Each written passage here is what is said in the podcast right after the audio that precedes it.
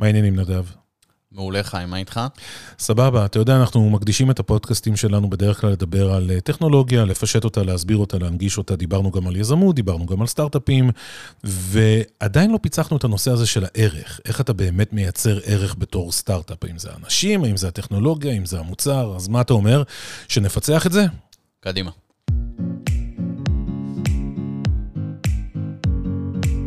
TCP, הפודקאסט הרשמי של סיסקו ישראל.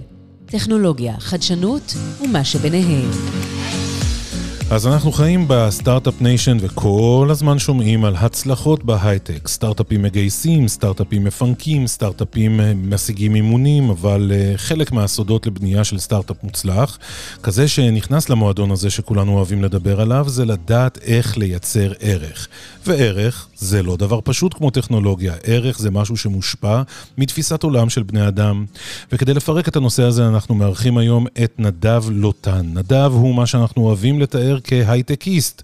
הוא ותיק בעולם היזמות, עבד במספר סטארט-אפים עד שהגיע לפני כשנתיים לחברת אפסגון, שנקנתה על ידי סיסקו, מה שאומר שהוא סוג של אחרי האקזיט. היום הוא רואה את העולם גם מזווית הראייה של הסטארט-אפ שהיה בעבר, אבל גם כמנהל מוצר בחברה בינלאומית ענקית שמשנה את פני עולם הטכנולוגיה. מה קורה, נדב? מעולה, חיים. טוב להיות פה. אז, אז בואו נתחיל להיכנס ככה לעניינים. אה, אנחנו רוצים לדבר על משהו שנקרא Product-Led Growth, ו, ובואו ננסה להסביר בתור התחלה מה זה בכלל. כן, מעולה. אז uh, קודם כל, נושא ה-Product-Led Growth זה משהו שהוא קיים יחסית בשנים האחרונות, הוא יחסית תחום חדש בעולם. הוא בעצם נוגע לאיך חברה בונה uh, את מנוע הצמיחה שלה על ידי לא בהכרח אה, הגדלת כמות האנשים או השקעה של המון כסף, אלא על ידי שימוש והישענות על המוצר כמנוע צמיחה מרכזי.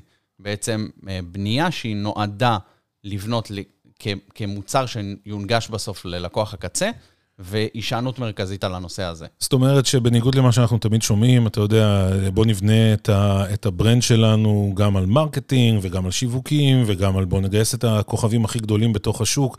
אתה אומר, הזווית הזו מדברת דווקא על המוצר שאנחנו הולכים לייצר. בדיוק, שהנושאים הסובבים לו, שזה שיווק ומכירות ו support וכל מיני דברים כאלה, הם בעצם תומכים והם נעים סביב המוצר. המוצר הוא בליבה של הצמיחה. לכאורה זה נראה נורא טריוויאלי, אתה יודע, כשאתה מייצר איזשהו מוצר, גם אה, כשמישהו מייצר לנו את האייפון, אנחנו כאילו מתמקדים על, אה, על מה שהלקוח רוצה, אה, אלא אם כן אתה אפל וסטיב ג'ובס אמר, אני אגיד ללקוחות מה הם רוצים. במקרה הזה הוא די צדק, כי אתה יודע, תסתכל על המספרים. אז מה התחיל את הטרנד הזה? אני משער לעצמי שלא סטיב ג'ובס. כן, אז תחום ה product-led growth בעצם, כדי להתחיל לדבר עליו, אנחנו צריכים אה, לנוע טיפה אחורה בהיסטוריה, ולדבר על אה, איך קנו תוכנה לאורך השנים. בשנות ה-80, 90, משהו כזה, הטרנד של קניית תוכנה נע על ידי זה שאני בתור איש מכירות, או מנכ"ל של חברה, או לא משנה מה, אני אפנה למה שנקרא Chief Information Officer, האדם שמוביל את תחום ה-IT בחברה, אה, אני אפגש איתו פגישות ארוכות, אנחנו נלך לארוחות ערב, אנחנו נלך לשחק גולף ביחד. המון מתהליך הקנייה נבנה בעצם על מערכת יחסים אישית. נדב, לא נעים לי להגיד שאני זוכר את השנים האלה. אני הייתי חלק מהתהליך הזה. בדיוק, אז אתה, אתה בטוח מבין יותר טוב ממני אפילו את הכאבים ואת ה, את הסיבות לשינוי. הרבה סטייקים, הרבה ארוחות, כן, הרבה זמן עם, עם מקבלי החלטות בתוך ארגונים. בדיוק. Uh, עכשיו, עם השנים, הטרנד בקניית התוכנה יורד קצת למטה. אז אם פעם זה היה האדם הכי גבוה בשרשרת ה-IT לצורך העניין בארגון, זה יורד קצת לתקופה של אזור שנות האלפיים, של מי שקיבל את ההחלטה על קניית התוכנה עבור הארגון, לא משנה אם זה בתחום של פיתוח, בתחום של שיווק, בתחום של מכירות, זה מי שניהל את המחלקות, מנהלי הצוותים, מנהלי המחלקות, יותר קנייה שהיא קנייה מנהלית, שמי שבעצם מקבל את ההחלטה... קרוב יותר למוצר, קרוב יותר לשירות. עדיין, אבל לא מספיק. זאת אומרת, הם, אה, הדברים שהניעו את קבלת ההחלטות ואת תהליך הקנייה, היו בעיקר החזרים על השקעות ולהראות value מזה כן. שקנינו את המוצר, אבל לא בהכרח לפתור את הבעיה ששכרנו את המוצר כדי לעשות. אז זה נכון, כי בדרך כלל כשאתה מסתכל על השקעה תקציבית, אה, אה, אתה מסתכל עליה מלמעלה. אני שואל את השאלה נורא פשוטה, כמה כסף אני צריך להשקיע כדי לקנות את המוצר, וכמה זה או יחסוך לי או יכניס לי. בסופו של דבר, זה, זה סכום המספרים שבסופו אני מצפה לראות איזשהו ROI תוך אה, שנה, שנתיים, חצי שנה. ו- וככה מתקבלות ההחלטות בדרגים הגבוהים יותר. אבל כשזה יורד למטה, התמונה טיפה משתנה. בדיוק, כי התהליך הזה, גם כשהוא עדיין קיים בעולם, והוא תהליך טוב, הוא תהליך בריא, כי בסוף חברות צריכות להראות החזר על ההשקעה בקניית תוכנה, הוא עדיין לא מחובר מספיק ל user שישתמש ביום-יום במוצר עצמו. כן. זאת אומרת, זה שהבוס שלי, שתיים או שלוש דרגות מעלה, החליט שאני אעבוד עם תוכנה מסוימת, לא מבטיח שהיא באמת תפתור לי את הכאב שאני עכשיו מתמודד איתו ברמה היומיומית. יש מצב שהיא תייצר לך כאב חדש. בדיוק. עכשיו, התחום הזה של Product-Led Growth נשען בעצם על העניין שכוח הקנייה יורד בשרשרת ומגיע למצב שהיום הלקוח קצה, המפתח, איש השיווק, איש המוצר, איש המכירות, הם אלה שבוחרים עבור עצמם את הכלים שהם רוצים לעבוד איתם, את הכלים שיפתרו להם את הבעיות היומיומיות. הופה, דמוקרטיזציה בתהליך קבלת החלטות. לגמרי. יורד למטה לעם. לגמרי. כשאתה מתאר את התהליך, אני כבר מתחיל לחשוב על כמה חברות, אבל בוא ניתן לך לעשות את זה.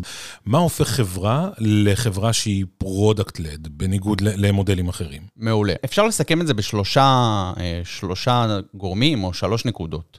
הנקודה הראשונה זה בניית ה-value עבור לקוח הקצה. זאת אומרת, אני, כשאני בונה את המוצר ושאני חושב על פתרון הכאבים ועל הגדרת הבעיות שאני רוצה להתמודד איתן והפתרון לאותן הבעיות, כל הזמן מי שאמור לשבת לי בראש זה הלקוח קצה, ה user, שיצרוך את התוכנה ויעבוד איתה ברמה היומיומית. אני לא חושב עכשיו על איך אני פותר למנהל שלו את הכאבים, כן. או איך אני עושה את התהליך מסביב ליותר נוח, אני מתמקד בלעבוד ולבנות מוצר טוב בשבילו. זאת אומרת, יהיה נכון גם להגיד שאם אתה מזהה נכון את הכאבים האלה, הם יהיו הראשונים בתוך ה-MVP שלך? לגמרי, לגמרי. אני בונה עבורו. אני בונה עבור הלקוח קצה. אז למעשה אנחנו מחברים כאן שני דברים. אם אתה product-led, ואתה מסתכל על הכאבים של המשתמש קצה שלך, ואתה גם מפתח בצורה אג'ילית, ואתה רוצה לייצר MVP רלוונטי עבור הלקוחות שלך, אתה באמת, זה עוזר לך לבחור איזה פיצ'רים תביא ראשון, לאו דווקא אלה שיניבו הכי הרבה הכנסות, אלא אלה שיפתרו את הדברים שהכי מעצבנים את המשתמש קצה. אמרת מדויק. אוי, תאמין לי, אני ישבתי בכיסא הזה וחוויתי את הכאבים האלה לא מעט. גם בצד, אתה יודע, בתחילת הקריירה, כשמנהלים שלי קיבלו עבורי את ההחלטות, אבל גם כשאני ישבתי וקיבלתי החלטות, אתה גורם לי לחשוב שאולי אני הייתי חלק מהמנהלים האלה, אתה יודע, כולם עושים טעויות, אבל לא, לא, לא, לא, לא, לא. אני, אני, אני תמיד הקשבתי לעובדים שלי. אה, מעולה, אז זאת נקודה ראשונה. הנקודה השנייה זה בעצם העובדה שהמוצר עצמו הוא מנוע הצמיחה שלנו, או דרך הגעה שלנו לשוק. אנחנו לא, לא כל כך נתמקד ב... איך אנחנו סוגרים את העסקה הכי גדולה עם הלקוח הכי גדול והצמיחה וה, אה, על הקשר האישי, אלא אנחנו נשקיע בזה שהמוצר בסוף יהווה לנו איזשהו מנוע צמיחה. ואם נדבר שנייה על מנועי צמיחה שזה, שיכולים לגרום לחברה לגדול, בסוף אנחנו מסתכלים על אה, להגדיל הכנסות, להגדיל מכירות, להגדיל הכנסות. אבל יש הר, הרבה מנועים או הרבה מוטות שאנחנו יכולים למשוך כדי לגרום להכנסות לצמוח. אנחנו יכולים להכניס הרבה יוזרים, למה שנקרא, לטופ אוף פאנל. כן. לרכוש הרבה יוזרים חדשים, זה דבר ראשון. דבר שני... Customer acquisition, בדיוק. כאילו להכניס אותם, דבר ראשון, לתוך ה-user base שלך. בדיוק. דבר שני, אנחנו יכולים לדאוג שכל לקוח קיים, אנחנו אה, בעצם גורמים לו אה, לשלם סכומים יותר גדולים, להגדיל את הסכום שאנחנו אה, גובים per user. כן. זה עוד סוג של מנוע צמיחה. והדבר השלישי בעצם שהופך חברה ל product-led, זה העניין של לתת value לפני שאני לוקח value. חברות לוקחות value בצורה של כסף. אני כן. מבקש כן. מהלקוחות שלי לשלם עבור השירות שאני נותן, ובעולם ה product-led, הציפייה בעצם ממני בתור חברה, היא לתת ערך ללקוח לפני שאני מבקש ממנו לשלם, בניגוד לעולמות המכירה ל-CIO. רדיקלי. רדיקלי לחלוטין. זאת אומרת, לגמרי. אני, אני מכיר חברות שמגיעות ואומרות לו, לפני שאני רוצה לעשות אצלך את ה-POC, אני רוצה לדעת כמה כסף תשלם לי, אני רוצה לדעת מה, מה הפורקאסט שלך, כמה אני אראה מזה, וככה אני אקבע את אחוזי ההנחה שלך וכולי וכולי וכולי. פה אתה אומר, חברים, בעולם היזמות אה, זה משתנה. אני... כן, הח, החברות בעצם רוצות לתת ללקוח לחוות את הערך של המוצר לפני שהוא בכלל צריך לקבל החלטה. או בכלל לפני שהוא צריך להוציא כסף מהכיס. זה בא, בא, בא לידי ביטוי בדמות של מודלים כמו freemium. אני מציע איזושהי גרסה חינמית למוצר, לפני המוצר המלא. הרבה, הרבה מוצרי, אה, מוצרים בעולם המפתחים מציעים איזושהי גרסת open source, כן. שהיא חלק, היא, היא, היא חלק... subset. subset של המוצר הגדול. או אופציה של בכלל תקופת ניסיון. אני אתן לך שבוע, שבוע, שבועיים, חודש של ניסיון במוצר, תשתמש במוצר המלא, תחווה את כל כן. הערך, תעבוד על לפתור את הבעיות, אל תשלם לי שקל. אני אראה לך שהמוצר שלי באמת יכול לפתור לך את הבעיה, ואז נתקדם לעניין התשלום. תשמע, כרגיל, אה, כשאתה מתאר את השיטות האלה, אני יכול לחשוב על כמה מקרים שעשו לדבר הזה abuse. אה, זה די מעצבן אחרי שאתה מתרגל לקבל מוצר איכותי ולא לשלם עליו, פתאום אומרים לך, רגע, זהו זה, ההנימון נגמר, תתחיל לשלם לי, זה, זה, זה קצת מרגיז, אבל אני יודע שחברות עשו את זה בצורה מוצלחת, אז בואו ננסה לתת כמה דוגמאות לחברות כאלה. כן, אז אה, קודם כל אפשר להתחיל לדבר על כמה חברות ש, של כלים שאני מניח שהרבה אנשים בתחום, ה, אה, בתעשיית הייטק עובדים איתם ברמה היומיומית. אז אחד מהם זה Slack, זה כלי תקשורת כן. בתוך ארגונים, חברה שצמחה מתוך חדירה מה שנקרא בוטום-אפ לתוך, אה, לתוך ארגונים. אה, הרבה מוצרים ב, ב, בעולמות של עיצוב ופיתוח מוצרים, אז אה, כלים כמו פיגמה או mm-hmm. סקאץ' או, או מוצרים כאלה, בסוף מנסים למכור למעצב שיעבוד עם הכלי ברמה היומיומית. חברות ישראליות כמו monday.com וויקס, חברות שבאמת נשענות על לצמוח מתוך פתרון בעיה ללקוח הקצה, ולאט לאט צמיחה למעלה בתוך הארגון. חברות כמו אטלסיאן, שמייצרות כלים כן. כמו טרלו וג'ירה, שאנחנו כולנו מכירים ועובדים איתם. אה, ויש עוד, עוד המון דוגמאות. זה הצליח להם בסופו של דבר. אם אתה מגיע למסת שוק מספיק רחבה, שנכנסים לתוך ה funnel הזה, אתה יכול לעשות conversion למנועי הצלחה. אז מה, מה היתרונות העיקריים? אם, אם אתה באמת מזהה שאתה חברה שהיא product-led, מה, מה היתרונות העיקריים מה, מהגישה הזו? אז קודם כל, עצם זה שהצמיחה שלך לא תלויה באנשים, לא תלויה ב hiring של אה, אנשי מכירות נוספים, או בכסף שאתה משקיע ב marketing באופן לינארי, תשמע, זה, זה מעניין, כי אנשי מכירות בדרך כלל הם אנשים, אנשים חושבים שאתה יודע, עם כל הבאז שקורה עכשיו ב, בתוך החדשות ב, בישראל, שאנשי טכנולוגיה הם אנשים יקרים. הם כן, אני לא אומר שלא. זה, זה, זה יקר לה, להשיג אנשי תוכנה איכותיים, אבל גם אנשי מכירות שמתוגמלים על ידי בונוסים, ואם חברה רוצה במיוחד לפרוץ לשווקים בינלאומיים, תלך לנסות לגייס איש מכירות איכותי בניו יורק, אתה תשלם לו לא פחות מגאון מחשבים, או ממפתח שהוא, אתה יודע, over מוכשר. לגמרי, ו- ומעבר לעלות שלו עבור החברה, היכולת שלו למכור בסוף היא לינארית. יש לו יכולת, הוא לא יכול לטפל באינסוף לידים, הוא לא נכון. לא יכול למכור לאינסוף לקוחות.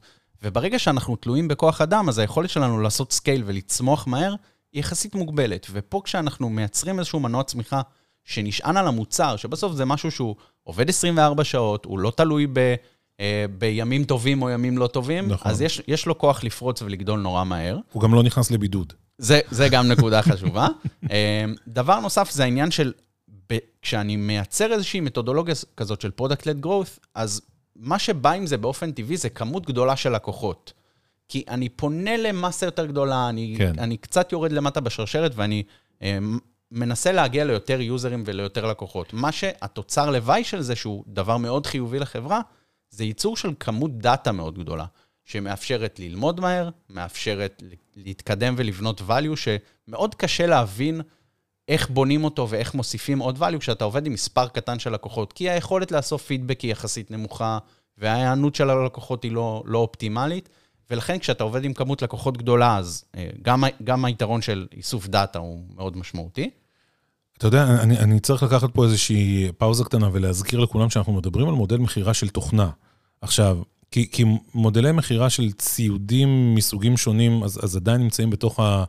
ה, ה הגישה הזו של אה, לשווק בצורה או ישירה או דרך שותפים, וגם כן תהליכים מאוד ארוכים, עדיין הולכים למסעדות עם לקוחות, אין מה לעשות, זה חלק מה, מהעניין, מאוד מקשה על הדיאטה דרך אגב, אבל אה, זה מאוד רלוונטי לנושא הזה של מכירת תוכנה. השנתיים האחרונות, עם כל הכניסה לקורונה, אה, האיצה את תהליכי הדיגיטציה. אנחנו ראינו שירותים שבעבר לא היו דיגיטליים, שהפכו להיות לדיגיטליים. ואנחנו רואים עלייה מאוד משמעותית בהנגשה של שירותים על הפלטפורמה הדיגיטלית, וזה מתחבר מאוד יפה לנושא הזה של ה... אה, אה, אה, המודל הזה של ה-Product-Led Growth, כי הרבה מאוד מהארגונים לא יכלו להיכנס להשקעה הזו כשהם עברו לפלטפורמה הדיגיטלית. ועכשיו שאני חושב לאחור ואני רואה את ה, באמת ההצעות ערך שלהם, זה די מתכנס עם, ה, עם הגישה הזו. לגמרי, הם, הם בסוף חייבים להתאים את עצמם לשוק, כי העולם משתנה ועובר למקום הזה. אבל לא כל אחד מתאים למודל הזה, נכון? נכון, נכון לגמרי. אמ, בעצם, בתור חברה, כדי להבין האם בכלל אני, המוצר שלי והשוק שאני נמצא מתאימים ל product-led growth, אז יש מספר שאלות שאני צריך לשאול את עצמי. קודם כל, כמו שאמרת, מי השוק שאני מוכר לו? מי כן. בסוף אה, התעשייה שאני מתעסק בה? האם זו תעשייה שהיא מאוד תעשייה מיושנת, או תעשייה כבדה של מחזורי מכירה ארוכים? כנראה ששם יהיה קצת פחות מתאים לאיזשהו מושן כזה של product-led growth. ומעבר לזה, אני צריך להבין מבחינת עלויות שהגיוני שאני אנסה למכור עסקה לאיזשהו לקוח קצה. כי אם בסוף החברה שלי נשענת על אה, עסקאות שהן עסקאות במיליוני דולרים, לא כל כך הגיוני שאני אוציא מאיזשהו לקוח קצה כן. במה שנקרא תהליך שהוא אה, touch או touch, שאני כמעט לא מדבר איתו, לא הגיוני שאני אוציא ממנו כל כך הרבה כסף. זאת אומרת שאנחנו מדברים על, על scale מאוד גדול. אתה יודע, עכשיו שאני מסתכל על זה רגע אחד, יש גם, גם חברות, אה, ולא ננקוב בשמות הפעם, יש חברות יותר מסורתיות שכן מנסות לעשות את הדבר הזה. חברות אה, לממכר מזרונים, וברי מים, וכל מיני דברים הביתה, שאומרות לך, קח, חינם, תתנסה, נדבר בעוד חודש-חודשיים, נראה אם אתה מוכן לשלם על זה. בעבר הייתי בטוח שמדובר באיזשהו או סכם, או ניסיון כזה להונאה, ועכשיו אני, אני חושב, וואלה, אולי באמת יש להם כזה ערך גבוה, שהם משוכנעים בערך שהם נותנים, שהם די משוכנעים שאחרי שאני אתנסה במזרון המהמם שלהם, או בשירות המדהים שלהם, אני אשכרה אתחיל לשלם על זה. בדיוק, וכמו שאתה אומר, הנקודה השנייה שחשוב להבין, שהמוצר שלך חייב לפתור כאב ללקוח הקצה. כמו שאמרת, גם בדוגמאות הקלאסיות האלה, החברות היותר מיושנות נקרא לזה, כן. הן פותרות בעיה ללקוח הקצה, ולכן נורא קל להם ללכת למודל הזה. כאב גב בלילה בגלל המזרון, כן, זו בעיה אקוטית, כן. בהחלט. כן, אה, והנקודה האחרונה זה העובדה שהלקוח יכול בסוף לגשת למוצר שלך ולהתחיל לעבוד איתו, מה שנקרא self-serve. אני פותח את המוצר שלי ומאפשר ללקוחות להתחיל להתנסות בו, להתחיל לפתור את הבעיות בעצמם. וזה בעצם מאפשר לי לפתוח את המנוע הזה של uh, צמיחה דרך, דרך המוצר. עכשיו אנשי ה-UI וה-UX אומרים, כאילו עומדים בצד ומוחאים כפיים ואומרים, תראה כמה חשוב גם כן האינטרפייס שלנו, כדי שזה יהיה נורא user-friendly ונורא אינטואיטיב לתוך התהליך, כי אני מתאר לעצמי שגם זה משולב לתוך תהליך הכביכול מכירה של, של התוכנה הזו. אנחנו רוצים שליוזר יהיה הכי קל שבעולם. כן, כן. כולם צריכים להיות מסונכרנים סביב הדבר הזה. יפה. אז כל מי שהוא הייטקיסט ומקשיב לנו עכשיו, נדלק, אני מתאר לעצמי, ואומר, בואנה זה מדליק. אה, אז, אז מה צריך לעשות כדי להתניע תהליך כזה בחברה שלנו או במקום העבודה שלנו? איך, איך בכלל ניגשים? מה הצעד הראשון? אז נתחיל מזה שהמוצר חייב באמת לפתור את הבעיה ללקוח הקצה. כל עוד אתם לא עושים את זה בצורה טובה, אין בכלל מה לחשוב על איך אנחנו עושים go to market ואיך אנחנו מוכרים את המוצר שלנו בעצם באמצעות product-led growth. זה הדבר הראשון. הדבר השני שצריך להשקיע בו וצריך לוודא שהוא עומד בצורה טובה זה תשתית דאטה. בין אם זה איסוף דאטה בכמויות מאוד גדולות כן. מהשימוש במוצר או ממה שקורה בפועל עם הלקוחות, או בין אם זה איסוף דאטה שהוא יותר איכותני. סקרים, צפיות בסשנים של לקוחות, דרכים לשיחות עם לקוחות, דברים שהם מאוד מאוד מאוד חשובים ומאוד קריטיים. הדבר השלישי זה לוודא שיש לכם באמת דרך לתת value לפני שאתם לוקחים value, מה שדיברנו קודם. Mm-hmm. הדבר האחרון זה לוודא שיש איזשהו סינכרון גם בצוות שיעבוד על החלק הזה במוצר, אבל גם בכל החברה. כי התהליך הזה הוא תהליך שדורש הבנה והשקעה ומשאבים ואנרגיה סביב העניין הזה של אנחנו עכשיו בונים איזשהו תהליך שלא בטוח הוא הולך לתת הרבה תוצאות כמו איש מכירות שהולך לסגור עסקה במאות אלפי דולרים תוך uh, כמה חודשים. הצמיחה פה תהיה בהתחלה יותר איטית, כי אנחנו משקיעים בתשתית, mm-hmm. ובהמשך יהיה פה איזשהו תהליך של פריצה ו- וצמיחה יותר מהירה. והנקודה האחרונה זה בעצם לבנות איזשהו תהליך בתוך החברה של צוות או, או מספר צוותים או מספר גורמים שעובדים וחיים את התהליך הזה, שמסתכלים מה קורה עם הלקוחות ומה קורה עם, עם ההכנסות מהתחומים האלה ומה קורה עם הצמיחה בתחום הזה, ובאמת משקיעים בכל אחד מהשלבים כדי לגרום לתהליך הזה להיות איכותי כמה שיותר. מרתק. לצערי נגמר לנו הזמן, אבל אתה יודע מה, אני מאוד מקווה שיש לפחות איזה יזם אחד או שניים שהאזינו לנו עכשיו, או איזשהו סטארט-אפיסט אחד או שניים שיקחו את המודל הזה ויאמצו אותו אצלהם, ואולי אה, בזה הרגע הצלחנו לייצר את חברת היוניקורן הבאה שהולכת אה, לצאת ל-IPO אה, ולשנות את העולם. נדב, תודה רבה, היה מרתק. תודה רבה, חיים.